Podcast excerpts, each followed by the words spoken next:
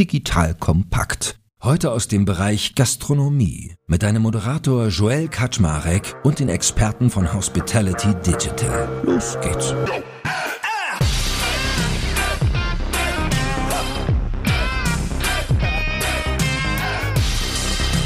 Hallo Leute, mein Name ist Joel Kaczmarek. Ich bin der Geschäftsführer von Digital Kompakt und wie immer lade ich dich zu einer spannenden Mischung aus High-Level Networking und lebenslangem Lernen ein. Grundsätzlich lernt ja jeder viel bei uns und heute lernst du besonders viel, wenn du im Gastrobereich unterwegs bist. Das beschäftigt uns heute nämlich wieder zusammen mit unserem Partner der Metro.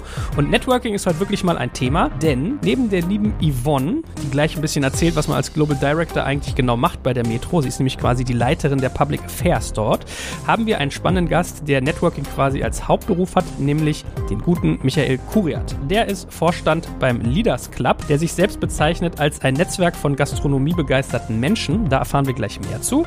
Und thematisch geht es heute darum, dass wir mal darüber sprechen, post-Covid, was hat sich eigentlich in der Gastronomie verändert?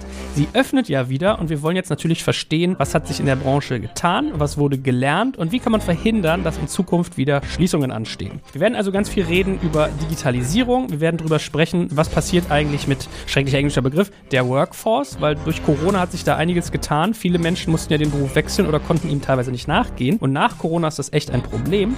Und natürlich werden wir wirklich insgesamt mal schauen, was ist eigentlich von dieser ganzen Zwangsdigitalisierung, die da passiert ist und diesen ganzen Konzepten eigentlich geblieben und welchen Nutzen hat das. Das mal als kleine Einführung. Liebe Yvonne, Bollo, dein schöner Nachname, äh, cooler Name, by the way.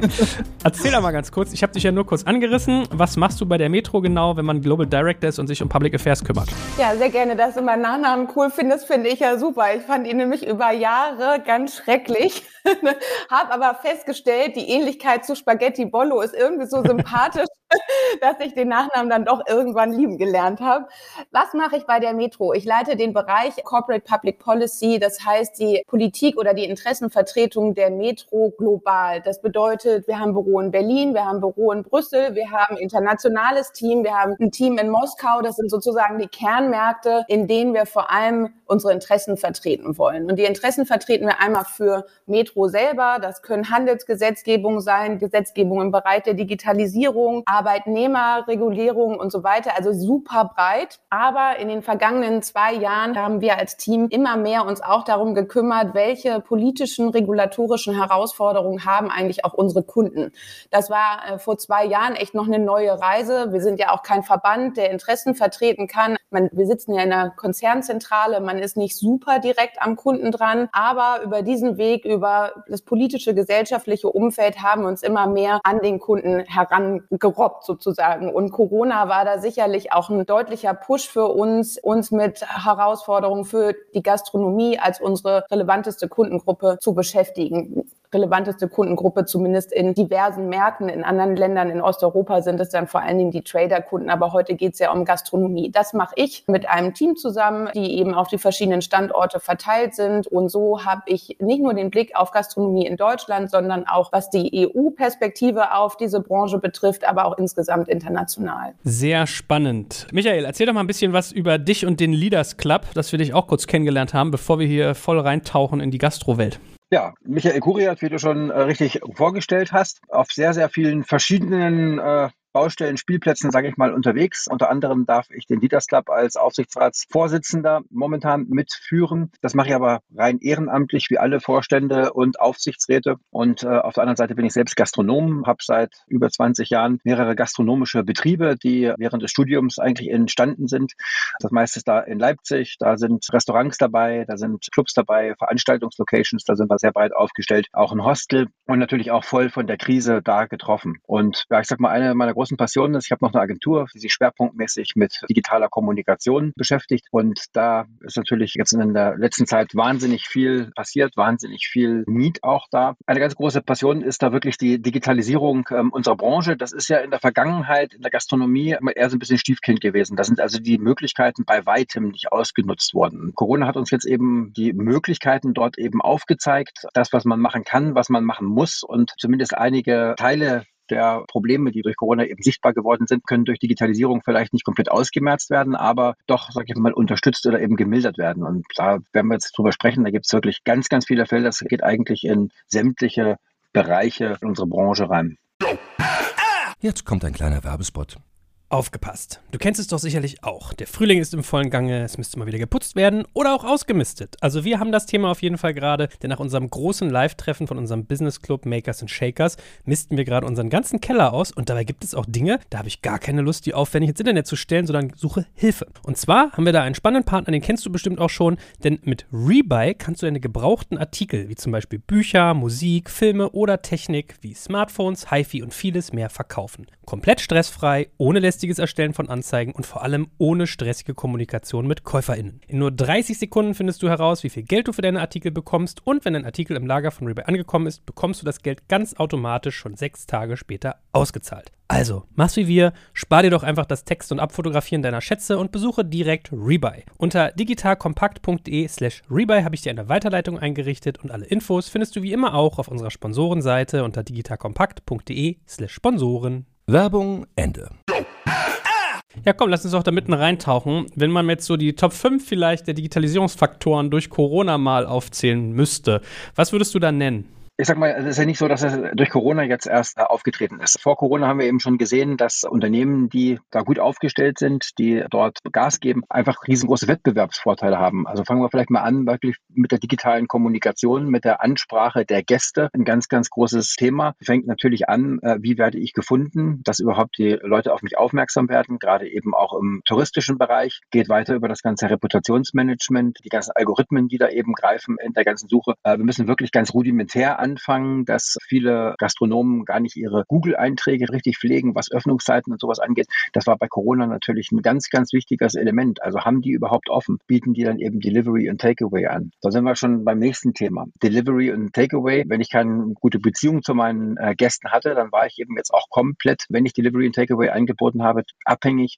von den großen Lieferdiensten da haben natürlich die schon einen riesengroßen Vorteil gehabt, die dann eben auch, ja, ich sag mal, die E-Mail-Adressen ihrer Kunden äh, beispielsweise hatten oder eben große Reichweiten auf Social Media, die das Targeting der Zielgruppen beherrschen und haben dann natürlich ganz anders agieren können, arbeiten können und dann gerade im Takeaway-Bereich natürlich große Wettbewerbsvorteile dann eben gehabt. Weiter geht das Ganze natürlich in der ganzen Unternehmenssteuerung. Da haben sich jetzt wahnsinnig viele in der Zeit weiterentwickelt und die Zeit äh, wirklich genutzt. Das heißt also Echtzeitdaten zu analysieren. Ich denke, dass wir da in den nächsten Jahren ganz, ganz großen Unterschied eben sehen werden. Gerade die größeren gastronomischen Unternehmen, die Systemgastronomie hatte einen riesen äh, gigantischen Schritt nochmal nach vorne gemacht. Und das wird natürlich große Auswirkungen auf den Wettbewerb haben. Und dann hat es am Anfang schon so ein bisschen auch diese ganze Arbeitsplatzthematik, Mitarbeiter in der Gastronomie angesprochen. Auch das ist natürlich ein ganz, ganz großer Punkt. Also auf der einen Seite, wie komme ich zu neuen Mitarbeitern? Wie stelle ich mich überhaupt auch denen gegenüber dar, dass dass ich bei der Mitarbeitersuche ganz einfach auch gut aufgestellt bin. Und dann natürlich auch ich sag mal, solche Sachen wie digitale Dienstplangestaltung, was ganz, ganz große Effizienzgesichtspunkte sind. Spannender Gedanke, also auch alles plausibel, wie man quasi auch merkt, dass Sachen, die vielleicht schon vor Corona angestoßen werden, jetzt nochmal intensiviert werden. Also gerade wie du es auch sehr bildlich beschrieben hast, zum Beispiel diese Google-Einträge, finde ich echt nachvollziehbar. Yvonne, was ist denn so dein Blick auf das Thema? Was hast du beobachtet, was sich im Bereich Digitalisierung tut? Und ich meine, ihr denkt ja sicherlich auch darüber nach, wer sind die Digitalisierungsplayer, die dann zum Versorger der ganzen Gastronomen werden, weil ihr seid ja da unter anderem auch aktiv. Was siehst du denn auch als Anbieter Anbieter, die mittlerweile quasi vorne dabei sind, wenn es um Digitalisierung und Gastro geht? Ja, grundsätzlich würde ich erstmal sagen, es war ja schon enorm, was vor allen Dingen in Lockdown 1 schon an Innovationskraft aus der Branche da rausgetreten ist. Und es wird jetzt echt spannend zu sehen, wie viel sich davon erhalten wird auch in der Zukunft. Ne? Was Lieferdienste betrifft, Pickup, alles, was Michael auch gerade gesagt hat, im Hinblick auf die digitale Aufstellung intern wie auch in der Kundenkommunikation, aber auch solche Dinge wie das ganze Business auf einmal komplett umstellen in Richtung Foodboxen und so weiter. Was wird davon bleiben? Wie wird der Gastronom, wird der zweigleisig fahren in der Zukunft oder wird er sich dann wieder auf sein ursprüngliches Kerngeschäft fokussieren? Ich glaube, viele dieser Trends werden nicht rückkehrbar sein. Im Gegenteil. Jetzt habe ich natürlich eine sehr politische Brille auch da auf und ich finde, bei aller Kritik auch an der staatlichen Unterstützung, die mit Blick auf zu spät gekommen, zu wenig oder unfair und so weiter, sind ja doch diverse ja, Pfeiler sozusagen eingerammt worden auf Seiten der Bundesregierung, was die Digitalisierung der Branche, aber natürlich auch von kleinen und mittelständischen Unternehmen an sich betrifft. Also wenn man sich anguckt, wofür Überbrückungshilfe 2 und Überbrückungshilfe 3 auch eingesetzt werden können, und ich denke jetzt hier insbesondere an den Digitalisierungszuschuss, der im Rahmen von Überbrückungshilfe 3 dann auch zu beantragen ist, finde ich das eigentlich doch sehr encouraging und auch nochmal diesen Weg auch nochmal zementierend, dass die Digitalisierung alle möglichen Innovationsprojekte, Investitionsprojekte auf Seiten der Gastronomen eben auch mit staatlichen Geldern jetzt auch sozusagen noch ausgeweitet werden können. Jemand, der das jetzt nicht beantragt sozusagen, hat eigentlich jetzt Pech gehabt, weil es liegt sozusagen Geld da, was man benutzen kann, um genau diese Investitionen zu treffen, von denen Michael gerade besprochen hat.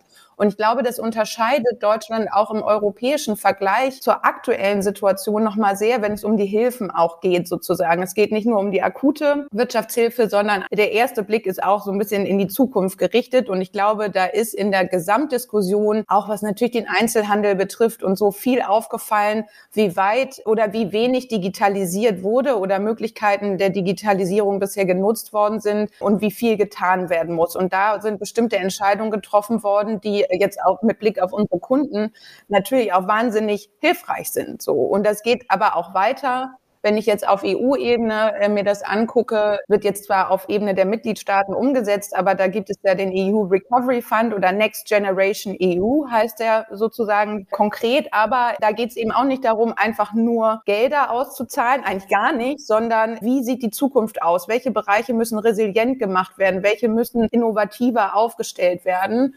Und nicht in jedem Land spielt die Gastronomie bei der Implementierung von, also jedes Land überlegt sich seinen eigenen Plan sozusagen, wie Next Generation, whatever Spain, France und so weiter aussehen soll. Aber das Thema Gastronomie natürlich gerade in den Ländern, wo Gastronomie eben auch einen, einen bedeutenden Anteil hat äh, an der Volkswirtschaft in erster Linie, aber natürlich auch für die ganze Kultur und Gesellschaft. Da sieht man eben auch, dass die Pläne genau das Thema Digitalisierung der Gastronomie umfassen. Und du kleiner Schlinger hast ja meine Frage nicht beantwortet. Was siehst du dann als Player?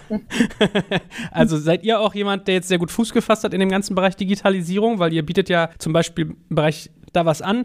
Ich will jetzt gar nicht eine Werbeplattform hier hinstellen, aber vielleicht einfach mal so zu langsam verstehen, ist das so, wie, wie das oft ist, so eine, so eine Oligarchie, dass es wieder ganz viele große gibt, von denen so eine Handvoll den ganzen Markt bedient? Oder ist das eigentlich im Gegenteil noch sehr dezentralisiert, dass man ganz viele Anbieter hat? Was siehst du denn da also so? Ich finde, es kommt natürlich jetzt auf die Lösung drauf an. Corona ging los und da sind also enorm viel Angebote auf einmal aus dem Boden gestampft worden. Jetzt ist Metro schon deutlich länger mit Hospitality Digital natürlich am Markt da vertreten mit diversen digitalen Tools, die sich aber auch verändert haben während der Krise und auch teilweise super schnell. Jetzt denke ich nur an das Registrierungstool. Also letztes Jahr, ihr erinnert euch, wenn man genau wie jetzt wieder. Wenn man in die Gastronomie möchte, musste man ja seine Daten hinterlassen. Da ist dann kurzfristig so ein Tool entstanden und mit doch großem Erfolg vertrieben worden. Neben den Tools, die vorher schon da waren, wenn es um, sagen wir, effizientere Geschäftsprozesse ging. Was das betrifft, war Corona für uns natürlich auch ein Einfallstor, sowohl kurzfristig auf Short-Term-Needs sozusagen in der Krise einzugehen. Du hattest eben auch das Thema Lieferdienste angesprochen. Da wollte ich gleich nochmal zurück. Aber eben auch langfristig sich die zunehmende Bereitschaft der Digitalisierung, wo auf einmal klar war, was Michael beschrieben hat, es geht gar nicht ohne. Es ist jetzt auf einmal essentiell. Wenn ich Lieferdienst anbiete, müssen das Leute auch wissen, ne? das zu nutzen und diverse neue Tools auf dem Markt zu platzieren. Du hattest eben von Zwangsdigitalisierung gesprochen. Und ich glaube, unser Anspruch ist dabei, es soll nicht bei einer Zwangsdigitalisierung bleiben. Wenn Lieferung, Pickup der einzige Kanal ist, über den Gastronomen in dem Lockdown überhaupt irgend in welcher Form Einnahmen erzielen können, soll das nicht zwangsmäßig sein, sondern es soll das Beste dabei rausgeholt werden, so um eben nicht noch sowieso große Player darin zu stärken und Monopol eben auch noch mal zu untermauern. Und ich glaube, das war unser An oder ist unser Anspruch, eine faire Digitalisierung an der Stelle zu machen. Und wenn sich jemand digitalisiert, soll er eben auch was davon haben. Okay, verstanden. Michael, sag mal, wie ist es denn eigentlich? Jetzt hat ja Yvonne eben berichtet von diesen Check-in-Tools auch. Also die Metro bietet eins an, aber Luca war ja auch ein Riesenthema. Sehr viel Sichtbarkeit mit dem Smudo sehr stark in die Breite getrieben worden. Und dann, nennen wir es mal ein bisschen flapsig, so, so eine Art Datenfuck-up. Also an allen Stellen irgendwie unsicher und gab auch wieder einen Artikel gerade in der Zeit, dass man sogar das Gesundheitsamt hacken kann über die Luca-App. Also die Geschwindigkeit, mit der man natürlich Digitalisierung eingeführt hat, hat auch dazu geführt, dass das ein oder andere vielleicht nicht auf dem Niveau war, wie es man sich gewünscht hätte. Hast du beobachtet, dass es vielleicht auch mal Negativeffekte gab durch den ganzen Digitalisierungspart, dass man auch das ein oder andere Lehrgeld gezahlt hat und da sich ja, vielleicht auch mal verbrannt hat? Also grundsätzlich befinden wir uns dann natürlich in einer Krise, in einer nie dagewesenen Situation und deswegen bin ich jetzt nicht der Typ, der da irgendwo draufhaut und Vorwürfe macht, wer hätte was wie wo besser machen sollen. Aber ich sag mal, das ist natürlich schon krass gewesen, dass alle äh, staatlichen Versuche so lange gebraucht haben, dass beispielsweise so eine Corona-Warn-App so lange gebraucht hat, bis es diese Funktionalitäten jetzt eben mitbringt. Und die Jungs um Luca, die haben da einen mega Job sicherlich gemacht. Aber ich glaube, es ist wirklich der falsche Ansatz in so einer nationalen Pandemie dann eben auch auf ein Unternehmen Unternehmen irgendwie zu setzen, was in Kürze das Ganze machen soll, was natürlich gewinnorientiert irgendwo arbeiten muss. Und da sind wir bei einem ganz heiklen Punkt. In der Phase äh, sollte es natürlich nicht um Gewinnoptimierung oder sowas gehen, sondern da müssen eben Lösungen her, die dann für alle auch umsetzbar sind. Und da hätte ich mir natürlich gewünscht, sage ich mal, dass die Unternehmungen des Bundesgesundheitsministeriums, ich sage jetzt gerade mal Corona-Warn-App, dass das ein bisschen solider hätte von Anfang an laufen können. Ja, dann hätte man sich da natürlich äh, wahnsinnig viel Ärger gespart. Das nächste ist natürlich, wenn dann eben ein Anbieter wie die Luca Luca-App dann eben da ist und die ersten äh, Länder oder Gesundheitsämter äh, dann eben genau darauf pochen und anfangen, das zu kaufen, dann haben wir wieder genau das, was wir gesehen haben, dass ein ja, Kauderwelsch praktisch entsteht, keine Vereinheitlichung. Und wir haben ja ganz, ganz viele Regionen, wo man eben einmal in einem Bundesland, andere mal im anderen Bundesland irgendwo hinfährt, essen geht oder shoppen geht. Und das führt dann natürlich zu zusätzlicher Verwirrung. Also aus meiner Sicht muss dort eine ja, ich sag mal, staatlich geregelte Lösung der Kontaktnachverfolgung da sein, wo auch die Verantwortung dafür übernommen wird, was mit den Daten passiert. Und es muss vor allen Dingen möglichst einfach für Gewerbetreibende sein. Das ist jetzt auch ganz egal, ob es der Handel ist oder ob es die Gastronomie ist. Da sitzen wir, glaube ich, alle im gleichen Boot. Und es muss eine Lösung für alle geben. Es kann nicht sein, dass in jedem Bundesland oder in jeder Stadt dann andere Regeln gelten. Das machen eben dann ganz einfach, ja, die Gäste oder die Kunden, wenn wir über den Handel sprechen, eben einfach nicht mit. Eine Lösung für alles, das ist wirklich dringend nötig. Und da sollte man, glaube ich, schon von ausgehen, ausgehen, dass sowas möglich sein sollte, bundeseinheitlich auf ein System zu setzen, was dann auch funktioniert und wo einer dann auch die Verantwortung trägt, nämlich der Staat, was mit den Daten wie wo passiert. Gut, und jetzt nehmen wir mal die Kamera, machen mal den Schwenk in Richtung Zukunft. Also bisher ist man ja viel damit beschäftigt gewesen, irgendwie im Tagesgeschäft klarzukommen, irgendwie mit dem Rückblick auch versuchen zu, zu lernen, was sich jetzt irgendwie umgesetzt gehört.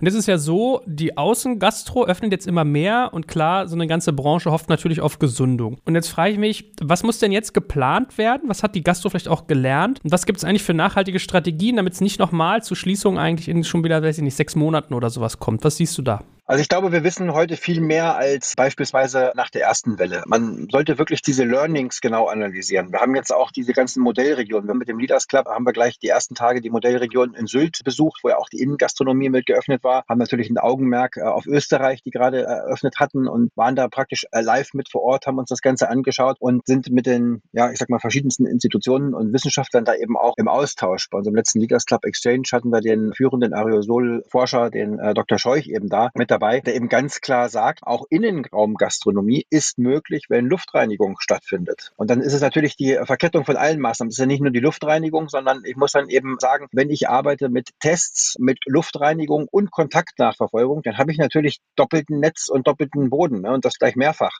Also nach dem Motto, alles Mögliche tun, um auszuschließen, dass es zu Infektionen kommen kann. Und wenn dann irgendetwas durchrutscht, dass ich dann den Schaden enorm begrenzen kann. Und dann muss man auch mal ganz ehrlich sagen, wir werden keine hundertprozentige Sicherheit bekommen. Wir können nicht äh, davon ausgehen, dass wir dieses Virus komplett besiegen. Und es kann nicht unser Anspruch zu sein, 100 Prozent sicher zu sein. Also wenn ich ins Auto steige und auf die Autobahn fahre, begebe ich mich in ein gewisses Risiko. Es gibt auch andere Krankheiten. Also das dürfen wir alles nicht außer Acht lassen. Und Ziel muss es eben sein, das so sicher wie möglich zu machen und dann das Leben auch wieder normal stattfinden zu lassen und auch, ich sage jetzt mal wieder runtergebrochen auf die Gastronomie, die Innenraumgastronomie da wieder zuzulassen. Und dann gehört jetzt natürlich auch der Mut dazu, dann Unterscheidungen zu machen. Dann muss ich unter Umständen auch sagen, okay, es gibt vielleicht äh, gastronomische Betriebe, die das nicht gewährleisten können, aufgrund der baulicher Situation. Ich kann mir das schwer vorstellen, also ich bin ja selber von betroffen, weil wir auch Clubs haben, dass man in Kürze in einem Keller wieder eng beieinander irgendwo tanzt, ja, egal wie groß die Lüftung ist. Aber dann muss ich da eben auch nochmal Unterschiede machen. Und da, wo das gewährleistet werden kann, wo Luftaustausch stattfindet, wo Luftreiniger zum Einsatz kommen, wo eine gewisse Luftqualität gewährleistet werden kann und überwacht wird, da muss das halt auch wieder möglich werden. Und ich kann das nicht über alles über einen Kamm scheren. Das ist, glaube ich, ein ganz, ganz wichtiger Punkt. Um dir nochmal so ein paar Stichworte auch zuzuwerfen, wo mich deine Meinung interessieren würde. Testen, digitale Nachverfolgung, Impfpässe, Reservierungspflicht, sind das alles Faktoren, die ihr zukünftig als Gastronomen ähm, quasi im, im Handbaukasten mit dabei haben müsst? Oder bist du dir noch unsicher, was davon eigentlich relevant wird und was auch wirklich was bringt? Ja, also da schlagen meiner äh, Brust zwei Herzen. Also ähm, ich habe es eingangs noch nicht gesagt, ich habe ein Medizinstudium abgeschlossen und lege natürlich auch sehr, sehr großes Augenmerk darauf, dass es wirklich ernst genommen wird. Also wir müssen wirklich Lösungen finden, die genau darauf abzielen, was ich gerade gesagt habe Infektionen zu vermeiden, alles so sicher wie möglich zu machen, aber dann hinterher auch nicht überängstlich davon ausgehen zu wollen, wir müssen jegliches Risiko auf Null setzen. Und deswegen ist dieser Blumenstrauß, das, was du gerade gesagt hast, Joel, also dieser Maßnahmenkatalog, glaube ich, genau der richtige Ansatz. Nämlich zu sagen, wenn ich höhere Inzidenzen habe, okay, dann muss ich testen. Wenn ich eine Inzidenz habe, die sich um 10 oder 20 irgendwas äh, dreht, muss man wirklich die Kirche auch vielleicht im Dorf lassen und sagen, muss ich jetzt hier wirklich jeden testen, der meinen Laden betritt? Ja, also ich teste ja auch großteils äh, dann eben wirklich Gesunde. Und wenn ich damit anfange, müsste ich auch sagen, wollen wir denn nicht auf Grippe testen und wollen wir nicht auf alle anderen Krankheiten testen? Ja, also man muss also wirklich die Verhältnismäßigkeit dann eben bewahren. Aber gehen wir davon aus, die Inzidenzen steigen, ja, dann ist der Test natürlich ein tolles Mittel. Dann habe ich die Innenraumreinigung da, dann habe ich die Kontaktnachverfolgung, die da ist, dann habe ich vielleicht eine Maskenpflicht da, wo die Abstände nicht eingehalten werden kann und ansonsten eine sinnvolle Abstandspflicht. Auch da ist die Forschung viel, viel weiter. Wenn man jetzt in Österreich anschaut, da wird die Abstandspflicht dann irgendwie auf einen Meter in Kürze wahrscheinlich runtergesetzt, weil man eben sagt, also einer der wirkliche Hauptüberträger ist diese Aerosol-Thematik und das kann man eben mit Luftreinigung, guter Lüftung wirklich bekämpfen. Aber im Ende ist es dieser Maßnahmenkatalog, der uns dazu bringen sollte, zu sagen, wir können wieder in einen gewissen Normalbetrieb übergehen. Jetzt kommt ein kleiner Werbespot. Aufgepasst! Heute möchte ich dir unseren Partner Pendo vorstellen. Pendo ist eine All-in-One-Lösung für Produktanalyse, Produktentdeckung, In-App-Anleitungen und Session-Replays, damit du die Benutzererfahrung sowohl deiner KundInnen als auch der Mitarbeitenden deutlich verbessern kannst. Auf KundInnenseite kannst du also den Wert deines Produktes und die Nutzungsdauer maximieren. Dadurch werden deine NutzerInnen motiviert, mehr Produkte zu erwerben. Und für deine Mitarbeitenden wiederum wird die Produktivität gesteigert, indem die Nutzererfahrung von internen oder externen digitalen Tools erleichtert wird, um diese dann auch effektiver zu nutzen. Wenn du also die User Experience in deinem Business steigern möchtest, solltest du unbedingt mal bei Pendo vorbeischauen. Unter digitalkompakt.de/slash Pendo habe ich dir eine Weiterleitung eingerichtet, schreibt sich P-E-N-D-O und dort kannst du das Ganze sogar einfach mal gratis testen. Und alle Infos findest du wie immer auch auf unserer Sponsorenseite unter digitalkompakt.de/slash Sponsoren. Werbung Ende. Yvonne, wie ist das bei dir? Wie siehst du so diese Gratwanderung zwischen Gebot und Verbot, überhaupt diese ganzen Herausforderungen, die sich einem da stellen? Du hast ja auch den paneuropäischen Blick. Wie ist das vielleicht auch im Vergleich? Also ich unterstütze erstmal alles, was Michael gesagt hat. Und einmal, wir reden hier sehr tiefgehend über Raumluftreiniger, Testen vorab und so weiter, wenn es um Innenraumgastronomie als den nächsten zentralen Schritt geht. Im Moment, da wo Inzidenz unter 50 ist, wird jetzt ja einfach wieder so geöffnet sozusagen, ohne ein Katalog, der eine nachhaltige Öffnung vielleicht auch erlauben könnte. Das finde ich jetzt erstmal sehr ärgerlich. Ich gehe aber auf den europäischen Blick erstmal ein. Es gibt kein anderes Land außer Österreich, wo die Maßnahmen so stark sind, was das Testen vorab betrifft, auch schon für die Außengastronomie und so. Über Raumluftreiniger redet da gar keiner. Ne? Das mag man jetzt gut finden oder schlecht finden. Ich will nur einfach sagen, Deutschland ist super vorsichtig, was das betrifft. Um uns herum ist es weniger reguliert. Da wird reguliert, wenn es auch um Innengastronomie geht und viele Länder um uns herum sind ja schon so weit. Entweder haben sie schon innen geöffnet oder sind kurz davor oder es gibt konkrete Daten. Wenn geöffnet wird, dann geht es um Kapazitätsbegrenzung und Sperrstunden und natürlich also die AHA-Regeln und so weiter. Das ist natürlich klar. Aber das sind sozusagen die Regulationsmaßnahmen. Wir reden hier also sehr viel tiefgehender darüber. Und das ist sicherlich auch der Weg zu einer nachhaltigen Öffnung, denn niemand hat was davon, wenn geöffnet wird und dann wird wieder zugemacht. Von daher, also wir sind da schon besonders, würde ich sagen, in Deutschland, was unsere europäischen Nachbarn betrifft, wenn es jetzt um das Thema Innovation geht. Mein Eindruck ist, und Michael hat ja auch schon diverse Studien angesprochen, gerade wenn es um die Raumluftreiniger geht, dass wir wenig genutzt haben. Auch in der politischen Kommunikation wurden diese Raumluftreiniger, die Möglichkeiten übrigens nicht nur für die Gastronomie, Schulen, da war das ein Riesenthema. Ne? Da sind Studien auf dem Markt sozusagen, die eigentlich auf der politischen Ebene in der Kommunikation keine Berücksichtigung gefunden haben. Das heißt, jeder Gastronom, der sich im letzten Jahr Raumluftreiniger für nicht so wenig Geld gekauft hat, ein Metro hat ja selber auch eine Kooperation, um das auch anzubieten, deswegen haben wir das auch sehr auf dem Schirm gehabt, hat das gemacht, weil er überzeugt war, dass es ihm hilft, in den Winter letztes Jahr zu kommen. So. Und dass er überzeugt war, dass es wichtig ist, einen Beitrag zur Sicherheit zu leisten.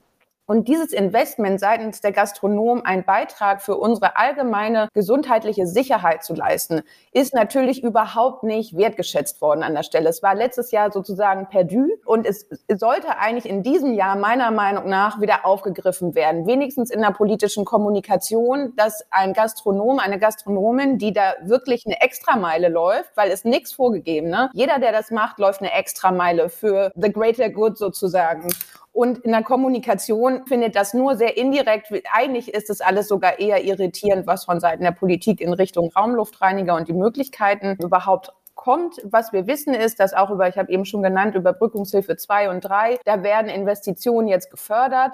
Daher erkennen wir, dass das schon irgendwie okay ist. Zertifizierung und so weiter. Welches Gerät kaufe ich überhaupt und so. Da hast du dann natürlich auch wieder gute und nicht so gute Geräte und so. Es gibt nicht wirklich eine Unterstützung. Wir reden eigentlich immer noch über Lüftung per Fenster so ungefähr, um das mal ganz fies zu sagen. Und da ist super viel verpasst worden. Auch wenn wir jetzt über Modellregionen sprechen, viel zu wenig geguckt, was in der Innengastronomie möglich wäre. Also wir haben eigentlich ein Jahr verstreichen lassen aus meiner Sicht, um Erkenntnisse für die Zeit Zeit, wenn es kalt wird, zu gewinnen. Da kann ich die Yvonne mal ganz schnell wirklich unterstützen und reingrätschen. Es gab einen Lüftungsgipfel, auf dem ich äh, mit eingeladen war in Berlin vom Bundesumweltministerium mit dem Fraunhofer Institut, dem Robert-Koch-Institut, der Berufsgenossenschaft. Es waren wirklich alle zusammen und da muss man sich wirklich festhalten, das Ganze hat stattgefunden im Oktober letzten Jahres. Da wurde darüber gesprochen, welche Grenzwerte, also wir haben die Möglichkeit, die Raumluftqualität ja auch über die CO2-Messer zu kontrollieren. Da wurde gesprochen, welche Grenzwerte eingehalten werden muss, wie man die einhalten kann, welche Geräte dafür zur Verfügung stehen. Da bin ich jetzt hundertprozentig bei Yvonne. Da ist wirklich ganz, ganz viel Zeit verstrichen, die man ganz anders hätte nutzen können und wo der Mut einfach gefehlt hat, auch da zu sagen, da möchte ich gerne Erfahrungen sammeln, das möchte ich gerne ausprobieren und dann muss ich unterscheiden, wer kann gute Raumluftqualität garantieren und wer eben nicht. Also das ist schon wirklich ein Unding.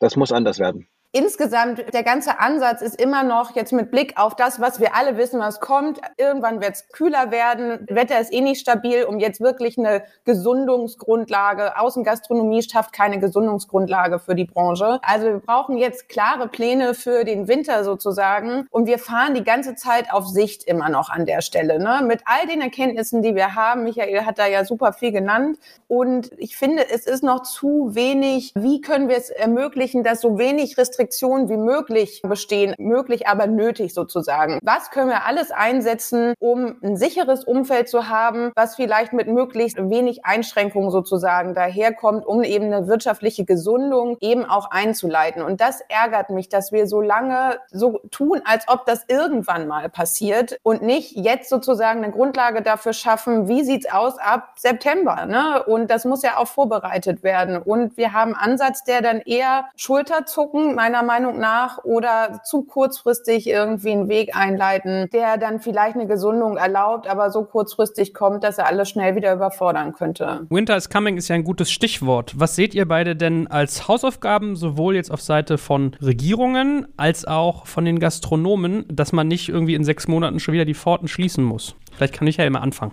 Im Großen und Ganzen geht es in allererster Linie darum, einfach die ganzen Learnings mal zusammenzufassen. Wir sind in, in, einer Pandemie, wo keiner weiß, was richtig und was falsch ist. Das kann man niemandem vorwerfen, auch wenn irgendwo Fehlentscheidungen in der Vergangenheit getroffen werden sind. Aber diese Untätigkeit und dieser mangelnde Mut, der muss weichen. Und wir brauchen eben jetzt einfach Lösungen für die Geschichten. Und ich glaube, da kann man eben jetzt auch wirklich mal in die Branche reingucken. Also wenn wir es jetzt mal auf unsere gastronomische Branche beziehen. Da ist so viel Wissen auch da. Also man kann wirklich auch aus den Erkenntnissen, ob das jetzt Modell Hotelregionen sind, ob das Erkenntnisse aus den anderen Ländern sind, das alles mal zusammenfassen und muss dann eben auch den Mut haben und zu sagen, okay, dann versuchen wir jetzt mal diesen Weg zu gehen. Und man kann nicht einfach sagen, Stempel drauf, wir machen wieder alles zu, dann gibt es keine Infektionen, dann sind wir auf Nummer sicher. Also dieses lösungsorientierte muss meiner Meinung nach jetzt für die nächsten Monate das oberste Gebot sein. Es wird uns noch eine ganze Weile verfolgen. Sicherlich wird die Ausgangslage sich grundsätzlich verbessern durch die Impfungen. Aber wir sind uns, glaube ich, alle einig, dass die Pandemie nicht in den nächsten Wochen irgendwie einfach komplett beendet ist. Und jetzt gilt es, mit all dem Wissen, was wir haben, Lösungen zu finden, wie ein relativ normales Leben dann auch wieder möglich sein wird. Wie schätzt du das ein, Yvonne? Ich stimme erstmal Michael zu. Ich schließe mich auch an. Das hast du eben gesagt, Michael. Maßnahmenkatalog über Raumluftreiniger haben wir schon gesprochen. An der Stelle, was muss von der politischen Seite kommen? Förderung tendenziell ist ja auch da, mir geht es um eine klare Kommunikation an der Stelle. Jetzt können wir noch mal ein bisschen weniger digital denken und sagen, letztes Jahr gab es sehr viel Solidarität nach dem ersten Lockdown mit der Gastronomie in Richtung Außenbereiche, größere Terrassenflächen, Parkplätze, die dann auch für Gastronomen nutzbar gemacht worden sind, für kein Geld oder keine Konzession und so. Auf städtischer Ebene ist das natürlich jetzt genauso zentral dann wird uns irgendwann die Diskussion in ein paar Wochen ereilen, wie sieht's aus mit Heizpilzen. Also wir wissen alle, Heizpilze sind hier und da verboten. Wenn sie nicht verboten sind, werden sie kritisch beäugt, helfen aber natürlich, wenn man nur Terrassengeschäft hat oder das noch eine große Rolle spielt, eben auch ein bisschen. Metro hat letztes Jahr angeboten, die CO2-Kompensation für Kunden zu übernehmen. Das machen wir dieses Jahr auch weiter. Das ist jetzt aber natürlich nur ein Bruchteil der ganzen Thematik. Das Thema wird wiederkommen. Wir stehen vor einer möglichen neuen Bundesregierung mit grüner Beteiligung. Das Thema wird sicherlich dieses Jahr noch stärker irgendwie ähm, diskutiert werden als letztes Jahr. Da wünsche ich mir viele pragmatische Lösungen auf dem Weg. Das ändert aber nichts daran, dass wir einen klaren Maßnahmenkatalog brauchen, wo Gastronomen ganz klar wissen, was von ihnen erwartet wird dabei, sie sind ja Partner, das haben wir immer gesagt, sie sind Partner im Kampf gegen die Pandemie. So und drumrum wir reden dann immer schnell über schwarze Schafe und so weiter. Man braucht eine Umwelt, in der tatsächlich falsches Verhalten schnell verurteilt wird von Gästen und Gastronomen, aber die, die sich dran halten, und das ist ja nun eine große Mehrheit, eben auch geschützt und unterstützt wird und eben auch einen Teil dazu beitragen kann, in dieser Pandemiebekämpfung dabei zu sein und die Verantwortung zu übernehmen. Wie ist es insgesamt? Was für Herausforderungen hat die Gastronomie denn? Also wenn jetzt die Öffnungen anstehen sukzessive, also was ich mitgekriegt habe, ist ja Personal ein großes Thema. Ist das so, Michael? Habe ich das richtig wahrgenommen, diese Schwingung? Oder, also ich meine, es ist immer, ne? Personal ist immer Thema in der Gastro, aber anscheinend in Corona-Zeiten noch mal mehr, oder? Also Personal war schon immer ein großes Thema. Müssen wir auch, glaube ich, wirklich mal uns an die eigene Nase in der Branche fassen. Das hat man vielleicht in der Vergangenheit auch nicht wirklich ernst genug genommen. Also dieses ganze Personalthema, Ausbildung. Aber das hat sich jetzt durch Corona natürlich enorm verschlimmert. Also wir sind jetzt in der Situation, dass unglaublich viele Mitarbeiter aus der Gastronomie und auch aus der Hotellerie der Branche den Rücken kehren. Und ich glaube, das kann man auch überhaupt niemandem übel nehmen. Also die Perspektive war eben einfach völlig unklar. Da haben sich viele umorientiert und bleiben jetzt natürlich auch in anderen Jobs in anderen Branchen. Das hören wir wirklich an allen Ecken und Enden. Teilweise wird dann eben auch mal gesehen, dass die Arbeitszeiten vielleicht viel besser sind und viel attraktiver als in der Gastronomie. Auch die Bezahlung unter Umständen attraktiver sein kann. Und dann bleibt ja bei uns die Ungewissheit. Also das muss man auch ganz klar sagen. Also wir können ja jetzt niemandem versprechen, dass es das jetzt war und dass wir jetzt aus der Situation raus sind und dass keine Einschränkungen, keine Lockdowns irgendwo mehr kommen. Die Arbeitsbedingungen sind natürlich echt krass, wenn ich an die Maske und solche Sachen denke. Ja, also jetzt im Hochsommer da mit einer Maske rumzulaufen für Mitarbeiter. Also ich sage mal, da sind schon sehr, sehr viele Faktoren, die das jetzt gerade nicht besonders attraktiv machen. Und das kriegen wir jetzt gerade richtig, richtig zu spüren. Die ganzen geringfügig Beschäftigten, die sind natürlich komplett weg. Also die mussten ja auch wirklich gekündigt werden. Da gab es ja kein Kurzarbeitergeld. Die mussten sich komplett anders orientieren. Bei den Festangestellten, sage ich mal, haben jetzt natürlich die Unternehmen einen ganz, ganz großen Vorteil, die sich um ihr Personal gekümmert haben in der Krise. Ne? Die also Maßnahmen errichtet hatten, um den die Stange zu halten, um auch das Team zusammenzuhalten. Das sieht man jetzt schon so in den ersten Tagen, wo es wieder losgeht. Wer ganz gut aus dem Restart rauskommt und wer nicht. Und man braucht einfach nur mal rumzuscrollen, äh, egal ob das jetzt Facebook, Instagram oder eben normale Stellenanzeigen sind. Alle suchen händeringend nach Mitarbeitern. Und das nicht nur in Deutschland, sondern ganz extrem auch in Österreich, in der Hotellerie. Also ich glaube, das wird ein riesengroßes Problem in der nächsten Zeit werden. Und dann kommt man aus der Corona-Krise raus und wird dann eben dastehen und sagen, ähm, ich kann jetzt gar nicht alles aufsperren, weil ich gar nicht genug Leute habe. Das ist jetzt eine Herausforderung für die nächsten Monate. Jetzt kommt ein kleiner Werbespot. Aufgepasst! Bist du auf der Suche nach einem Profi, der für dich komplexe Geodaten sinnvoll integriert und sie auf interaktiven Karten visualisiert? Dann möchte ich dir unseren Partner Nucubator vorstellen. Das Ziel vom Nucubator-Team ist es, dich bei der Prozessdigitalisierung zu unterstützen und aus den ganzen täglich anfallenden Geodaten einen echten, nutzerfreundlichen Mehrwert zu schaffen. Dabei geht Nucubator ganz besonders auf deine Anforderungen ein, um die Software zu bauen, die deine USPs digital widerspiegelt und den NutzerInnen der Software den größtmöglichen Nutzen liefert. Und um das für möglichst viele Betriebssysteme, Geräte und Anwendungsfälle umzusetzen, setzt das Nucubator-Team auf etablierte Webtechnologien, mit denen sie schnelle und effiziente Anwendungen für Desktop und mobile Geräte entwickeln. Geodatenvisualisierung ist für Unternehmen in vielen verschiedenen Branchen relevant, zum Beispiel auch in den Bereichen Tourismus, Logistik und im Außendienst. So wurde zum Beispiel bereits ein digitales Smart Farming Tool für die Agrarwirtschaft gebaut, mit dem Satellitenbilder, Wetterdaten und Standortdaten interaktiv verarbeitet werden. Nucubator baut dabei nicht nur Kartenlösungen, sondern entwickelt für dich maßgeschneiderte Webanwendungen und Apps. Wenn du also einen Partner suchst, der deinen bestehenden USP ins digitale Zeitalter hebt, dann schau doch einfach bei Nucubator vorbei. Ich habe dir unter digitalkompakt.de slash Nucubator, schreibt sich mit C, eine Weiterleitung eingerichtet. Und wie immer findest du alle Infos auch auf unserer Sponsorenseite unter digitalkompakt.de slash Sponsoren. Werbung Ende. Abschließend, wenn wir mal Fazit ziehen und vielleicht auch so einen Zukunftsblick auf eine Art wagen, wir es ja eigentlich schon tun, aber nochmal zugespitzter auf Konzepte. Wie stellt sich die Branche denn jetzt eigentlich neu auf? Also was machen Gastros jetzt nochmal wirklich auf Feature-Ebene quasi, um den nächsten Monaten zu begegnen? Ja, also da wird sich in der Branche wahnsinnig viel tun. Also viele der Dinge, die wir in der Krise gesehen haben, die als Notlösung galten, werden bleiben und das werden wir mitnehmen. Also ich sage immer, Delivery und Takeaway war vorher natürlich auch schon ein Thema, aber durch Corona ein Riesenthema geworden. Und das ist gekommen, um zu bleiben. Das heißt also, die Leute haben gelernt, sich jetzt auch wirklich das Essen mehr zu bestellen. Es ist bequem gewesen, das Essen abzuholen und vielleicht an irgendeinem Lieblingsplatz im Park oder am See irgendwo zu konsumieren oder sich da direkt hinliefern zu lassen. Wir sehen Konzepte, wo digitale Biergärten in irgendwelchen Parks entstanden sind. Ein tolles Beispiel da in Münster, Biergarten.ms, wo sich viele Gastronomen zusammengetan haben und man eben einfach Bänke im Park aufgestellt hat und sich das Essen aus der Stadt dann dort praktisch hinliefern lassen kann, das wird alles nicht verschwinden. Das heißt also, diese Einflüsse werden sicherlich eben auch bleiben. Dann im Bereich der Digitalisierung, das haben wir am Anfang ja schon mal irgendwo gesagt, da wird eben auch ganz, ganz viel für die Zukunft jetzt mitgenommen werden. Wenn vorher, ich sag mal so, Kartenzahlung und Cashless ein Thema war, über das man gesprochen hat, dann ist es jetzt überall richtig, richtig angekommen. Ja, also wir haben einige Unternehmen, die gesagt haben, okay, wir nutzen das Ganze jetzt und stellen auf 100 Prozent Cashless um. Und das wird nicht mehr wieder zurückgedreht werden. Und die Gäste haben es mitgemacht. Also ursprünglich dann vielleicht, um Kontakte oder um Bargeld zu vermeiden.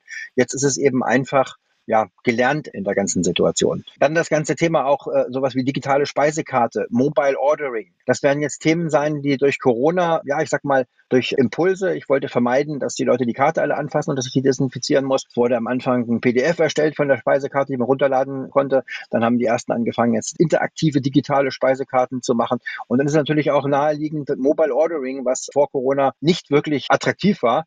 Ich tippe dann eben einfach gleich drauf und es kommt im Kassensystem dann eben auch raus. Also das werden ja so die Themen der Zukunft sein, die wir aus Corona mitnehmen und die dann eben auch uns in der nächsten Zeit wirklich beschäftigen werden. Insgesamt glaube ich, dass die Großen, die Systeme besser aus der Krise rauskommen werden als der Individualgastronom. Die haben die Zeit teilweise besser genutzt. Da hoffe ich natürlich, dass es den Individualgastronomen genauso gelingt, dass wir eine bunte Gastronomievielfalt weiter sehen werden. Aber wenn man so ein bisschen schaut, wer sich wie aufgestellt hat, wie die Zeit genutzt hat, dann könnte das so ein kleines Indiz sein, dass ich sage mal, alles, was größere Multigastronomen sind, dass das Systemgastronomie einer der Faktoren sein wird, die vielleicht sogar ein bisschen Gewinner der Pandemie sein können. Und abschließend vielleicht noch, die Lagen werden sich verändern. Das sehen wir jetzt schon in den ganzen Innen Innenstädten, Innenstadtlagen werden nicht mehr so attraktiv sein. Ausflugsziele, die Gastronomie irgendwo im Grünen, auf dem Berg, am See oder einfach nur wirklich auf dem Land verbunden mit Wandern. Das waren natürlich jetzt auch Gewinner, sage ich mal, der Krise. Und da glaube ich persönlich, dass das auch so erstmal bleiben wird. Das heißt also, da wird sich eine große Verschiebung von gastronomischen Lagen über einen längeren Zeitraum heraus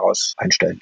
Yvonne, wie ist das bei dir? Was werden wir noch so sehen von irgendwie Sachen Lieferung zum Beispiel, Digitalisierung, Foodboxen? Ja, Lieferungen, ich glaube, da wird zunehmend das Bewusstsein auf Kundenseite und natürlich auf Gastronomenseite der Art, wie ich hatte ja vorhin gesagt, Lieferdienste, die sozusagen nicht zwangsmäßig sind. Ich glaube, das Bewusstsein auf beiden Seiten wird sich dafür noch schärfen und es werden neben unserem äh, Tool noch mehr Modelle auf den Markt kommen, um eben eine selbstständige Lieferung zu, sozusagen zu erlauben. Und wir haben ja hier und da immer schon regionale Initiativen gesehen. Und ich glaube, es braucht noch mehr Beispiele von Gastronomen, die sich zusammenschließen an der Stelle, regionale Lieferdienste, lokale Lieferdienste sozusagen zu betreiben, die auch gut funktionieren um eine gesündere Form von Lieferdiensten weiter zu begleiten, ohne natürlich, dass die großen Player vielleicht darunter leiden werden. Aber ich glaube, es wird sich ein nachhaltigeres System parallel noch entwickeln, was vielleicht lokaler ist, aber dann dadurch auch flächendeckender werden könnte.